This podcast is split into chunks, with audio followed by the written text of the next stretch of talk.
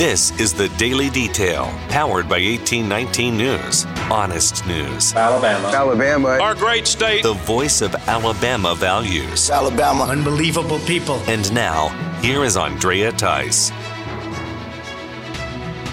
Well, as promised by State Senator Arthur Orr, the school choice legislation known as the Price Act is on the agenda for Wednesday of this week within the Finance and Taxation Education Committee. A public hearing was already held a few weeks ago in the Senate Education Policy Committee. However, the committee chairman, Donnie Chesteen, did not hold a vote following that public hearing, but instead moved the bill over to another committee, causing the bill's sponsor to call that move a stalling tactic. The chairman for the Finance and Taxation Education Committee, State Senator Arthur Orr, says the committee will be discussing the legislation. A recent poll commissioned by the Alabama Republican Party shows that the majority of Alabama voters want the school choice bill to pass, which would allow for education savings accounts to be created for each student that wants to participate in the program and would allow for parents to determine where the ESA dollars, 6,900 of them, will be used in funding their child's tuition and education. Governor Ivey signs another piece of legislation into law. HB 210 deals with mandatory liability insurance requirements here in the state for drivers. The bill would allow for military members who are stationed outside of the state of Alabama to use a policy obtained in their area of where they're located that would meet minimum liability standards rather than maintain an Alabama MLI policy here in the state and end up carrying two policies on the same vehicle. The bill was sponsored by State Representative Rhett Marques, who says that this change will continue to make Alabama the most military friendly state in the country.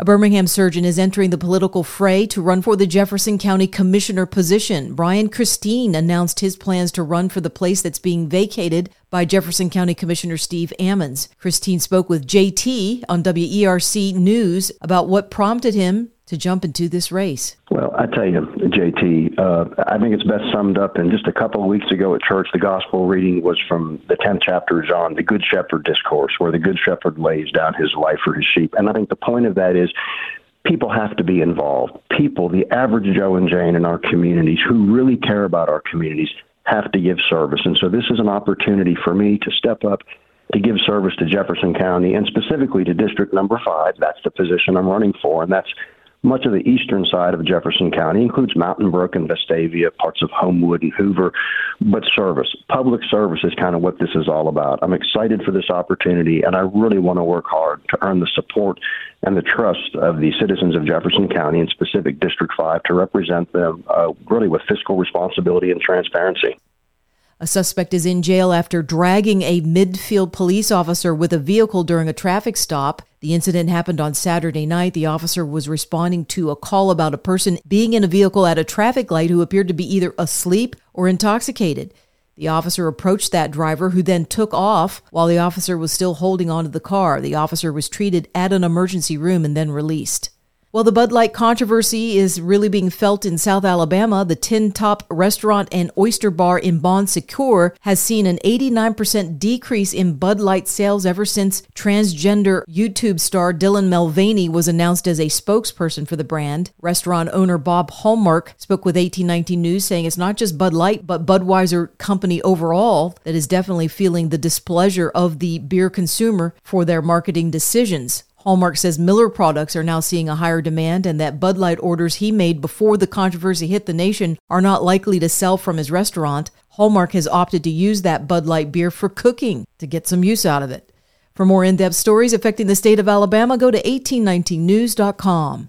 In national news, President Joe Biden signals that he will plan to veto a bill if it makes it out of the U.S. House and to his desk that deals with the border crisis that's going on. House Republicans wrote up the legislation to restrict the number of asylum seekers allowed into the U.S., to build more border walls, and to cut down on a program that allows migrants to stay in the U.S. for two years. The White House issued a statement on the bill saying it does very little to increase border security. The bill is actually called the Border Security Act. It will be voted on in the U.S. House this Thursday.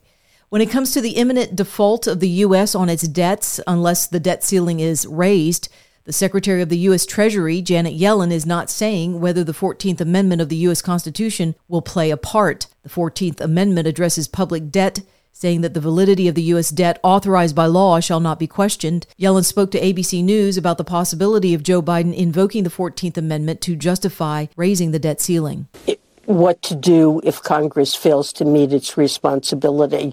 There are simply no good options. And the ones that you've listed are among the not good options.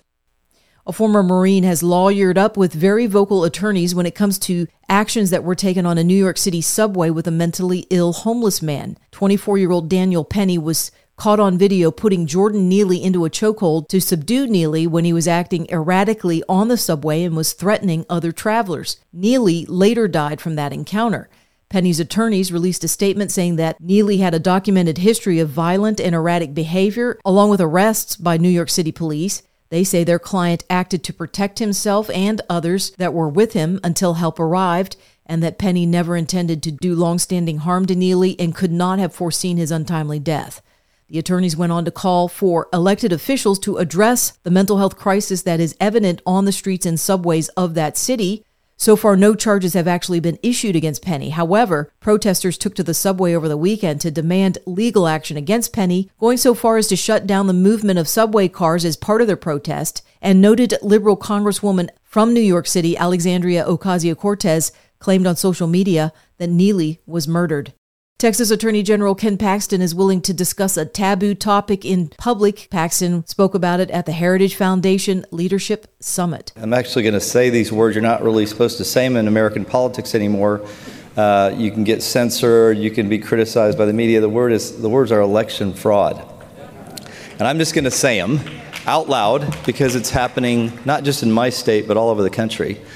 If you do not take care of election integrity, if we do not in our own states focus on protecting. And this is a strategy that isn't going away for the, for the left. They're going to continue to try to steal elections. And I know it's controversial to say it, and somehow they get to cheat. And I, I, am telling you, I had 900 cases in Texas. I'm just telling you, there's lots of voter fraud going on. We have proof of it. And don't let people make you feel stupid for bringing up the obvious, which why would anybody that cares about fair and free elections in a democracy actually criticize you for wanting to protect your elections. Another person who's stirring up some political dust is the Democratic primary challenger to Joe Biden, Robert F. Kennedy Jr. Recently on the All In podcast, RFK Jr. was asked about where he stands decades later on who truly assassinated his uncle, John F. Kennedy. What, what have you come to personally? The CIA, yes, they were definitely involved in the murder and the you know and the sixty year cover up. They're still not releasing the you know the papers that legally they have to release. Um, but I don't think there's any doubt if you look at this huge, you know, mountain, monumental mountain of evidence and confessions. And, you know, so many people have confessed to their involvement. And for anybody who has doubts about that, I would recommend a book by Jim Douglass called The Unspeakable because I think he's done a better job uh, than anybody else at kind of assembling and distilling all of the millions and millions of documents that uh, have been released over the past 50 years. And these things, these revelations are released incrementally, and so nobody really takes notice of them. But when you put them all together, the story is very clear. You're listening to the Daily Detail from 1819 News. Be sure and check out the 1819 News podcast as host Brian Dawson sits down with Pastor Brian Sauvé and they talk about the importance of music, hymns, and worship. The the fundamental issue that we have to recognize is that music encodes either truth or lies in a way that increases their potency.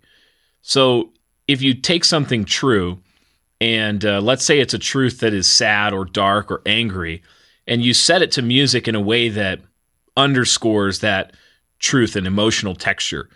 It, it, it's just by the nature of being set to music excellently, it's going to increase the potency of that message in terms of affecting a human being. God made us this way. When we're talking about art and music and film and culture and these things, we're not talking about like secondary effects where you could just sweep away all of the the distraction of aesthetics and music and beauty and just sort of get everything down to the brute logic and a set of propositions that people can assent to or argue with. Uh, human beings weren't made that way. You can find more of that podcast at 1819news.com under the podcast tab. If you are enjoying the daily detail and want to make sure that these reports come up easily on your smartphone, then be sure to hit the subscribe or follow button on whatever podcasting app you are using. It's usually on the main page of the daily detail. That could be on Spotify, Apple Podcasts, Podbean, or some other app. And also be sure to visit 1819 News for more reliable, up to date information on what's going on around here in Alabama. You can also join 1819 News by becoming a member, which will get you exclusive content as well as 1819 merchandise. You can visit 1819news.com backslash membership to learn more. I'm Andrea Tice. I'll be back again tomorrow. I look forward to updating you then. Alabama. Alabama. Our great state. Alabama. Of Alabama. This has been the Daily Detail. For more up to date news, go to 1819news.com, where you'll find honest news and Alabama values.